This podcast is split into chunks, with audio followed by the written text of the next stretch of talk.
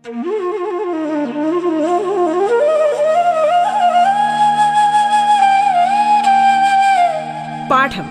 കേട്ടു പഠിക്കാൻ റേഡിയോ കേരളയിലൂടെ.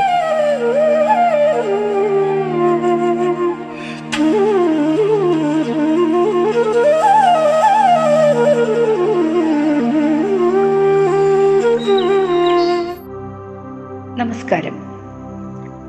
പാഠത്തിന്റെ ഇന്നത്തെ അധ്യായത്തിൽ ഞാൻ നിങ്ങളോടൊപ്പം ഭാവന ആർ കൊല്ലം ജില്ലയിൽ മയിലോട് ക്ഷേത്രപ്രവേശന സ്മാരക വൊക്കേഷണൽ ഹയർ സെക്കൻഡറി സ്കൂളിലെ ഫിസിക്കൽ സയൻസ് വിഭാഗം അധ്യാപിക. ഇന്ന് നമ്മൾ ഒൻപതാം ക്ലാസ്സിലെ ഊർജതന്ത്രം വിഷയത്തിലെ പ്രവൃത്തി ഊർജം പവർ എന്ന പാഠത്തിൽ കഴിഞ്ഞ ക്ലാസ്സിൽ പഠിച്ചതിന്റെ തുടർച്ചയാണ് പഠിക്കുന്നത്. കുഞ്ഞുങ്ങളെ കഴിഞ്ഞ ക്ലാസ്സിൽ പ്രവൃത്തി അഥവാ വർക്ക് എന്താണെന്നും എപ്പോഴാണ് നമ്മൾ പ്രവൃത്തി ചെയ്തതായി കണക്കാക്കപ്പെടുന്നതെന്നും ചർച്ച ചെയ്തിരുന്നു. ഓർമ്മിക്കുന്നുണ്ടാവുമല്ലോ അല്ലേ? എന്തായിരുന്നു പ്രവൃത്തി? എപ്പോഴാണ് നമ്മൾ ഒരു പ്രവർത്തനത്തെ പ്രവൃത്തി എന്ന് വിശേഷിപ്പിക്കുന്നത്? പറയാൻ കഴിയുമോ? നമുക്കൊന്ന് കഴിഞ്ഞ ക്ലാസ്സിലേക്ക് തിരികെ പോയാലോ? നമ്മൾ ധാരാളം പ്രവർത്തനങ്ങൾ ചെയ്യാറുണ്ട്. അവയിൽ ഏതൊക്കെയാണ് പ്രവൃത്തി എന്ന് നമ്മൾ കണ്ടെത്താൻ മാർഗങ്ങളും ചർച്ച ചെയ്തിരുന്നു. ഒരു വസ്തുവിൽ ബലം പ്രയോഗിക്കപ്പെടുമ്പോൾ ആ വസ്തുവിന് ബലം പ്രയോഗിച്ച ദിശയിൽ തന്നെ സ്ഥാനാന്തരം ഉണ്ടായെങ്കിൽ മാത്രമേ പ്രവൃത്തി ചെയ്തതായി കണക്കാക്കുകയുള്ളൂ എന്ന് നമ്മൾ വിശദമായി കഴിഞ്ഞ ക്ലാസ്സിൽ ചർച്ച ചെയ്തിരുന്നു.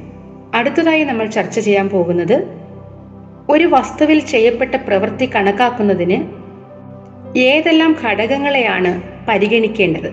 അതായത് പ്രവൃത്തിയെ സ്വാധീനിക്കുന്ന ഘടകങ്ങൾ ഏതൊക്കെയാണ്? അതിനെക്കുറിച്ചാണ് നമ്മൾ ഇന്ന് ചർച്ച ചെയ്യാൻ പോകുന്നത്. ഒരു കുട്ടിക്ക് പത്ത് കിലോഗ്രാം മാസുള്ള ഒരു അരിച്ചാക്കിനെ തറയിലൂടെ ഒരു മീറ്റർ ദൂരേക്ക് തള്ളി നീക്കണം പത്ത് കിലോഗ്രാം മാസുള്ള അരിച്ചാക്കിനെ ഒരു മീറ്റർ ദൂരേക്ക് തള്ളി നീക്കണം. മറ്റൊരു കുട്ടിക്ക് ഇതേ തറയിൽ കൂടി പത്ത് കിലോഗ്രാം തന്നെ മാസുള്ള അരിച്ചാക്ക് രണ്ട് മീറ്റർ ദൂരേക്ക് തള്ളി നീക്കണം. രണ്ടുപേരും പത്ത് കിലോഗ്രാം മാസുള്ള അരിച്ചാക്കുകളാണ് ഒരേ തറയിലൂടെ സമാന വേഗത്തിൽ തള്ളി നീക്കുന്നത്. ഇവിടെ ആരാണ് കൂടുതൽ ദൂരം തള്ളി നീക്കിയത്? നമുക്കറിയാം അല്ലേ? അത് ആരാണ്? രണ്ടാമത്തെ കുട്ടിയാണ്. ഒന്നാമത്തെ കുട്ടിക്ക് ഒരു മീറ്റർ ദൂരമാണ് തള്ളി നീക്കേണ്ടതെന്നും രണ്ടാമത്തെ കുട്ടിക്ക് രണ്ട് മീറ്റർ ദൂരേക്കാണ് തള്ളി നീക്കേണ്ടതെന്നും നമ്മൾ നേരത്തെ പറഞ്ഞു. അപ്പോൾ കൂടുതൽ ദൂരം തള്ളി നീക്കേണ്ടി വന്നത് രണ്ടാമത്തെ കുട്ടിക്കാണ്. ഇവരിൽ ആരാണ് കൂടുതൽ ബലം പ്രയോഗിച്ചത്? രണ്ടുപേരും ഒരേ ബലമാണ് പ്രയോഗിച്ചത് അല്ലേ? രണ്ട് അരിച്ചാക്കിനും ഒരേ മാസായിരുന്നു. പത്ത് കിലോഗ്രാം വീതമുള്ള അരിച്ചാക്കുകളാണ് കുട്ടികൾ തള്ളി നീക്കിയത്. അതായത് അവർ പ്രയോഗിച്ച ബലം തുല്യമാണ്. ഈ സന്ദർഭത്തിൽ ആരാണ് കൂടുതൽ പ്രവൃത്തി ചെയ്തത് എന്ന് പറയാൻ കഴിയുമോ? രണ്ടാമത്തെ കുട്ടിയാണ് അല്ലേ? അവനാണ് കൂടുതൽ ദൂരം അരിച്ചാക്ക് തള്ളി നീക്കിയത്. കൂടുതൽ പ്രവൃത്തി ചെയ്യേണ്ടി വന്നത് രണ്ടാമത്തെ കുട്ടിക്കാണ്. അപ്പോൾ ഇവിടെ പ്രവൃത്തിയെ സ്വാധീനിച്ച ഒരു ഘടകം ഏതാണ് എന്ന് പറയാൻ പറ്റുമോ? അത് സ്ഥാനാന്തരമാണ്. അരിച്ചാക്കിനുണ്ടായ സ്ഥാനാന്തരമാണ്. രണ്ടാമത്തെ കുട്ടിക്ക് രണ്ട് മീറ്റർ ദൂരേക്കാണ് അരിച്ചാക്ക് തള്ളി നീക്കേണ്ടി വന്നത്. അപ്പോൾ രണ്ടാമത്തെ കുട്ടിയാണ് പ്രവൃത്തി കൂടുതലായി ചെയ്തത്. പ്രവൃത്തിയെ സ്വാധീനിച്ച ഒരു ഘടകം ഏതാണ്? സ്ഥാനാന്തരം. വസ്തുവിനുണ്ടായ സ്ഥാനാന്തരമാണ് പ്രവൃത്തിയെ സ്വാധീനിച്ച ഒരു ഘടകം.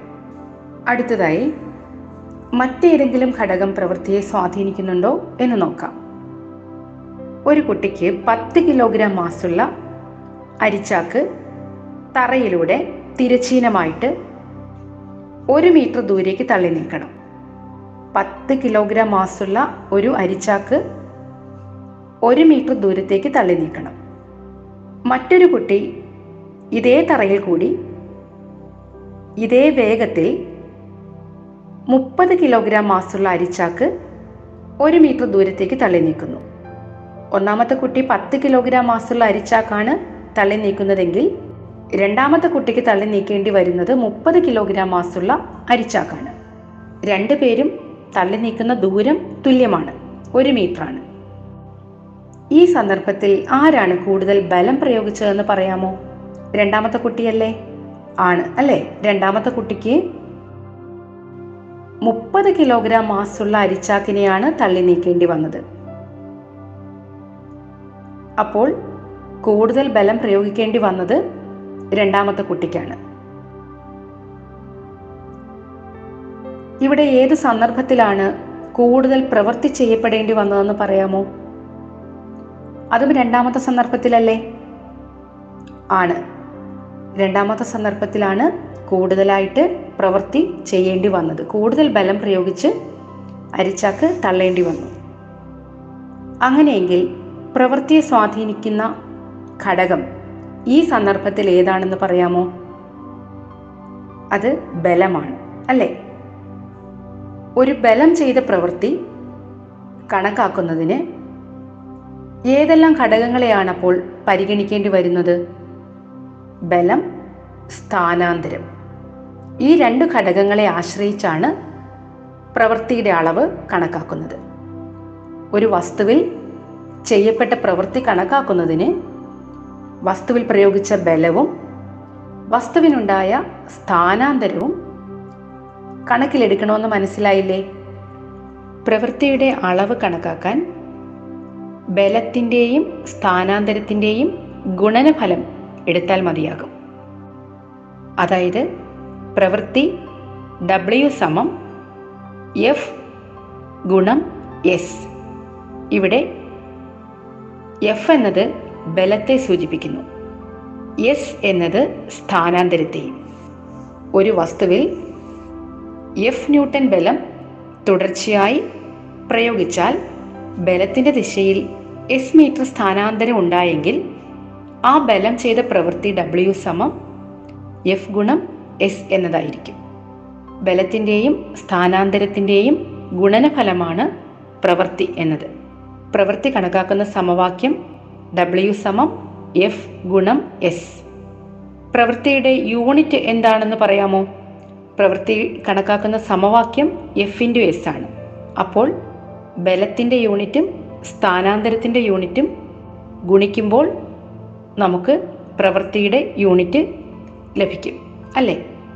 ബലത്തിന്റെ യൂണിറ്റ് നിങ്ങൾ നേരത്തെ പഠിച്ചിട്ടുണ്ട് ന്യൂട്ടൺ ആണ് അല്ലേ?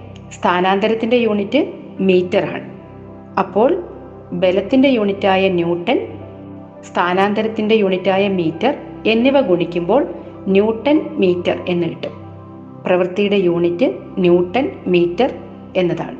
ഇതിനെ നമ്മൾ ജൂൾ എന്നും വിളിക്കാറുണ്ട്. പ്രവൃത്തിയുടെ യൂണിറ്റ് ന്യൂട്ടൺ മീറ്റർ അഥവാ ജൂൾ എന്നതാണെന്ന് മനസ്സിലായല്ലോ. ആയിരം ജൂളാണ് ഒരു കിലോ ജൂൾ. പ്രവൃത്തിയുടെ അളവ് കണക്കാക്കാൻ ബലവും സ്ഥാനാന്തരവും ഗുണിച്ചാൽ മതിയെന്ന് നമ്മൾ കണ്ടല്ലോ. ആ സമവാക്യം ഉപയോഗിച്ച് നമുക്കൊരു ലഘു പ്രശ്നം നിർദ്ധാരണം ചെയ്താലോ? ചോദ്യം ഇതാണ്. ഒരു വസ്തുവിൽ പത്ത് ന്യൂട്ടൺ ബലം തുടർച്ചയായി പ്രയോഗിച്ചപ്പോൾ രണ്ട് മീറ്റർ സ്ഥാനാന്തരം ഉണ്ടാകുന്നു. എങ്കിൽ ആ ബലം ചെയ്ത പ്രവൃത്തിയുടെ അളവ് കണക്കാക്കുക. ഒരു വസ്തുവിൽ പത്ത് ന്യൂട്ടൺ ബലം തുടർച്ചയായി പ്രയോഗിച്ചപ്പോൾ രണ്ട് മീറ്റർ സ്ഥാനാന്തരം ഉണ്ടാകുന്നുവെങ്കിൽ ആ ബലം ചെയ്ത പ്രവൃത്തിയുടെ അളവ് കണക്കാക്കുക. ഇതാണ് ചോദ്യം. ഇവിടെ ഏതെല്ലാം അളവുകളാണ് നമുക്ക് തന്നിട്ടുള്ളത്? ബലം എഫ് തന്നിട്ടുണ്ട്. പത്ത് ന്യൂട്ടനാണ്. സ്ഥാനാന്തരവും തന്നിട്ടുണ്ട്. സ്ഥാനാന്തരം എസ് സമം രണ്ട് മീറ്ററാണ്. ബലവും സ്ഥാനാന്തരവും തന്നാൽ പ്രവൃത്തിയുടെ അളവ് കണക്കാക്കാൻ ഡബ്ല്യു സമം എഫ് എസ് എന്ന സമവാക്യം ഉപയോഗിക്കാം.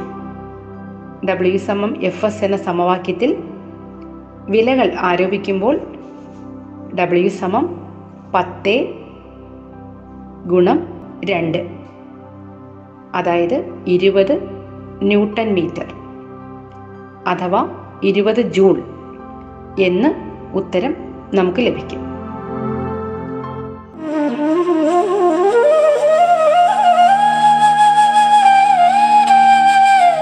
പാഠം കേട്ടു പഠിക്കാൻ റേഡിയോ കേരളയിലൂടെ. പാഠത്തിൽ ഇനി ഇടവേള.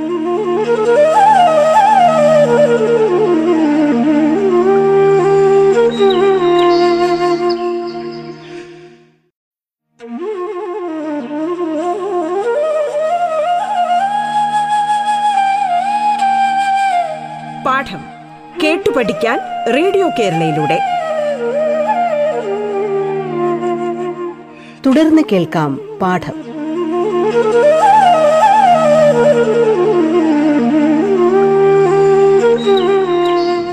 ഇന്ന് നമ്മൾ ഒൻപതാം ക്ലാസ്സിലെ ഊർജതന്ത്രം വിഷയത്തിലെ പ്രവൃത്തി ഊർജം പവർ എന്ന പാഠത്തിൽ കഴിഞ്ഞ ക്ലാസ്സിൽ പഠിച്ചതിന്റെ തുടർച്ചയാണ് പഠിക്കുന്നത്. വസ്തുക്കളെ മുകളിലേക്ക് ഉയർത്തേണ്ടി വരുന്ന സന്ദർഭങ്ങളിൽ പ്രവൃത്തിയുടെ അളവ് കണക്കാക്കാൻ മറ്റൊരു സമവാക്യം ഉപയോഗിക്കുന്നുണ്ട്. ഡബ്ല്യു സമം എം ജി എച്ച് എന്നതാണ് ആ സമവാക്യം.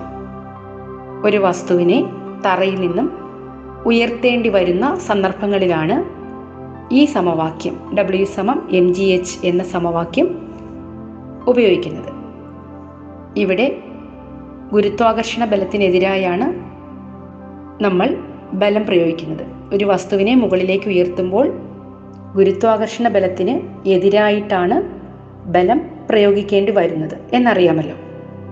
ബലത്തിന്റെ അളവ് ഇവിടെ എം ജി ആണ്.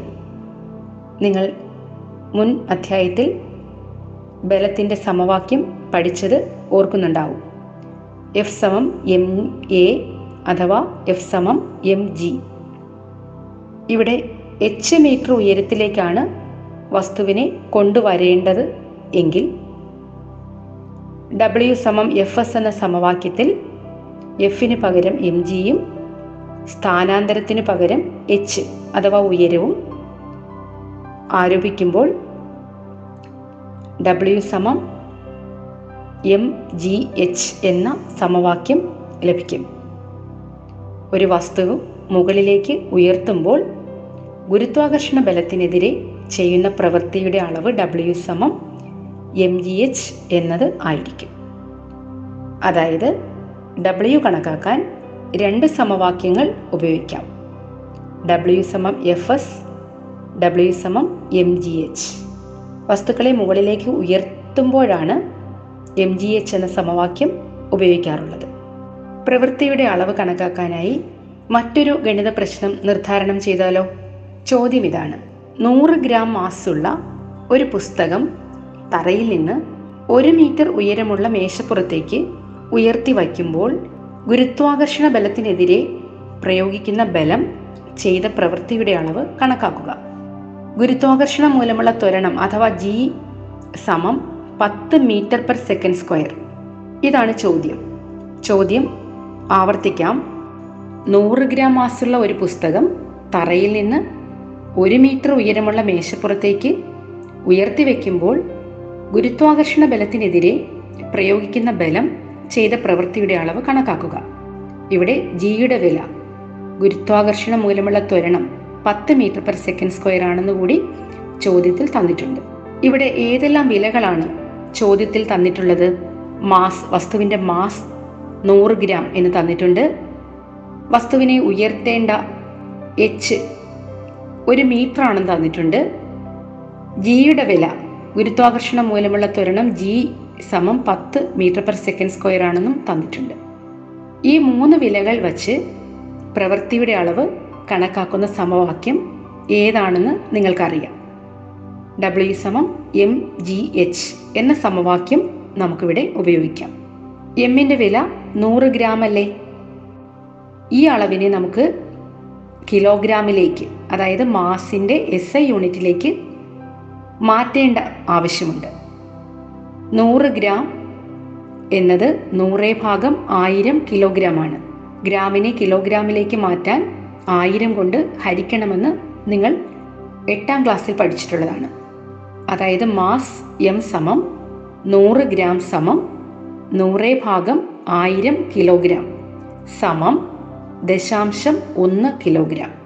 മാസിന്റെ വില അതായത് എം സമം ദശാംശം ഒന്ന് കിലോഗ്രാം എന്നതാണ്. അടുത്തത് ജിയുടെ വില അതും തന്നിട്ടുണ്ട് ചോദ്യത്തിൽ തന്നിട്ടുണ്ട്. ജി സമം പത്ത് മീറ്റർ പെർ സെക്കൻഡ് സ്ക്വയർ ആണ്. എച്ച് ഒരു മീറ്റർ ആണെന്നും തന്നിട്ടുണ്ട്.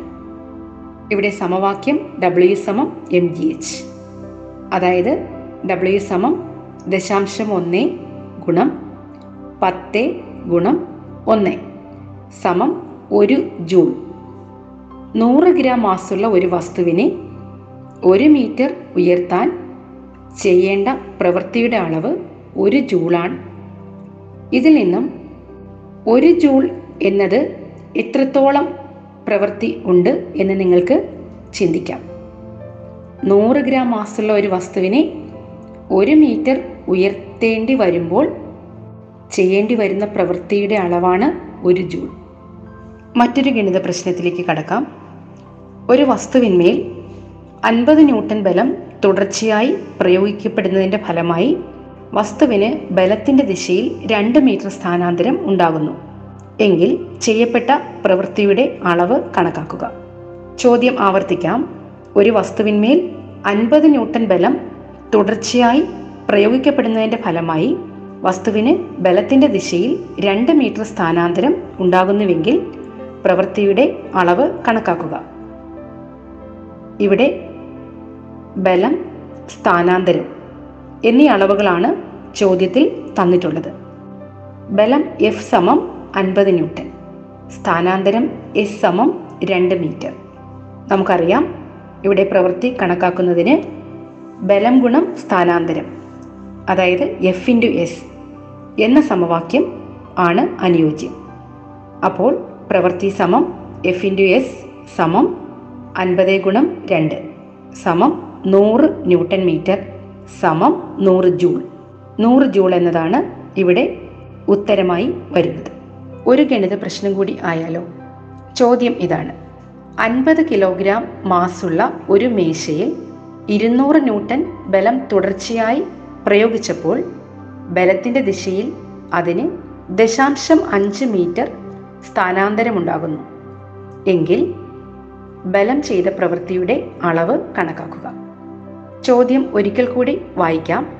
അൻപത് കിലോഗ്രാം മാസുള്ള ഒരു മേശയിൽ ഇരുന്നൂറ് ന്യൂട്ടൺ ബലം തുടർച്ചയായി പ്രയോഗിച്ചപ്പോൾ ബലത്തിന്റെ ദിശയിൽ അതിന് ദശാംശം അഞ്ച് മീറ്റർ സ്ഥാനാന്തരം ഉണ്ടാകുന്നുവെങ്കിൽ ബലം ചെയ്ത പ്രവൃത്തിയുടെ അളവ് കണക്കാക്കുക. ചോദ്യത്തിൽ ബലം സ്ഥാനാന്തരം ഈ അളവുകൾ രണ്ടും തന്നിട്ടുണ്ട്.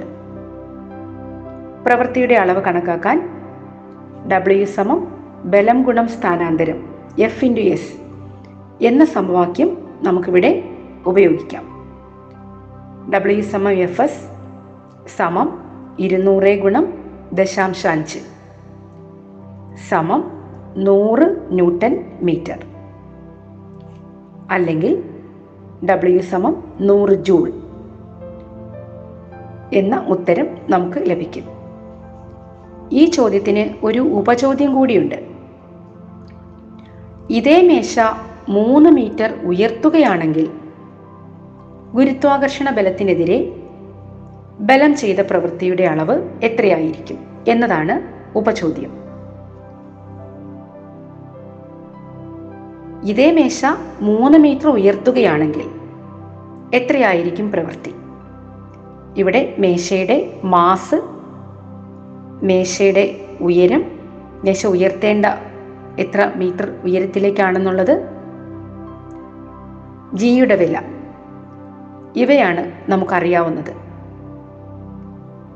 ഈ വിലകൾ വച്ച് ഡബ്ല്യു സമം എം ജി എച്ച് എന്ന സമവാക്യം നമുക്ക് ഉപയോഗിക്കാം. ഡബ്ല്യു സമം എം ജി എച്ച് സമം അൻപത് ഗുണം പത്ത് ഗുണം മൂന്ന്. സമം ആയിരത്തി അഞ്ഞൂറ് ന്യൂട്ടൺ മീറ്റർ. അല്ലെങ്കിൽ ഡബ്ല്യു സമം ആയിരത്തി അഞ്ഞൂറ് ജൂൾ എന്നതാണ് ഉത്തരമായി ലഭിക്കുന്നത്. മറ്റൊരു പ്രവർത്തനം നോക്കൂ. മുന്നൂറ് ന്യൂട്ടൺ ബലം പ്രയോഗിച്ചുകൊണ്ട് വീടിന്റെ കോൺക്രീറ്റ് തൂൺ തള്ളി നീക്കാൻ ശ്രമിച്ചുകൊണ്ടിരിക്കുകയാണ് ഒരു കുട്ടി. ആ കുട്ടി ചെയ്ത പ്രവൃത്തിയുടെ അളവ് കണക്കാക്കുക. ഈ ചോദ്യത്തിൽ ബലം മുന്നൂറ് ന്യൂട്ടൺ ആണ് എന്ന് തന്നിട്ടുണ്ട്. പക്ഷേ ഇവിടെ കോൺക്രീറ്റ് തൂണിന് സ്ഥാനാന്തരം ഉണ്ടാകുന്നില്ല. അതായത് സ്ഥാനാന്തരം പൂജ്യമാണ്. അപ്പോൾ കുട്ടി ചെയ്യപ്പെട്ട പ്രവൃത്തിയുടെ അളവ് പൂജ്യം ആയിരിക്കും. പാഠത്തിൽ ഇന്ന് നമ്മൾ പഠിച്ച പ്രധാന ആശയങ്ങൾ എന്തൊക്കെയാണ് എന്ന് നോക്കാം. പ്രവൃത്തിയെ സ്വാധീനിക്കുന്ന ഘടകങ്ങൾ ഏതെല്ലാം എന്ന് നമ്മൾ പഠിച്ചു. പ്രവൃത്തിയെ സ്വാധീനിക്കുന്ന ഘടകങ്ങൾ ബലം സ്ഥാനാന്തരം എന്നിവയാണ്. അടുത്തതായി പ്രവൃത്തി കണക്കാക്കാനുള്ള സമവാക്യങ്ങളും പഠിച്ചു.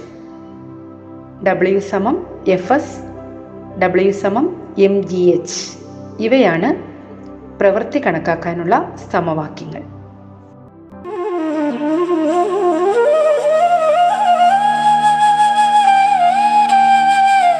പാഠം കേട്ടു പഠിക്കാൻ റേഡിയോ കേരളയിലൂടെ. പാഠത്തിന്റെ ഇന്നത്തെ അധ്യായം പൂർണമാകുന്നു. ഇനി അടുത്ത ദിവസം കേൾക്കാം. നമസ്കാരം.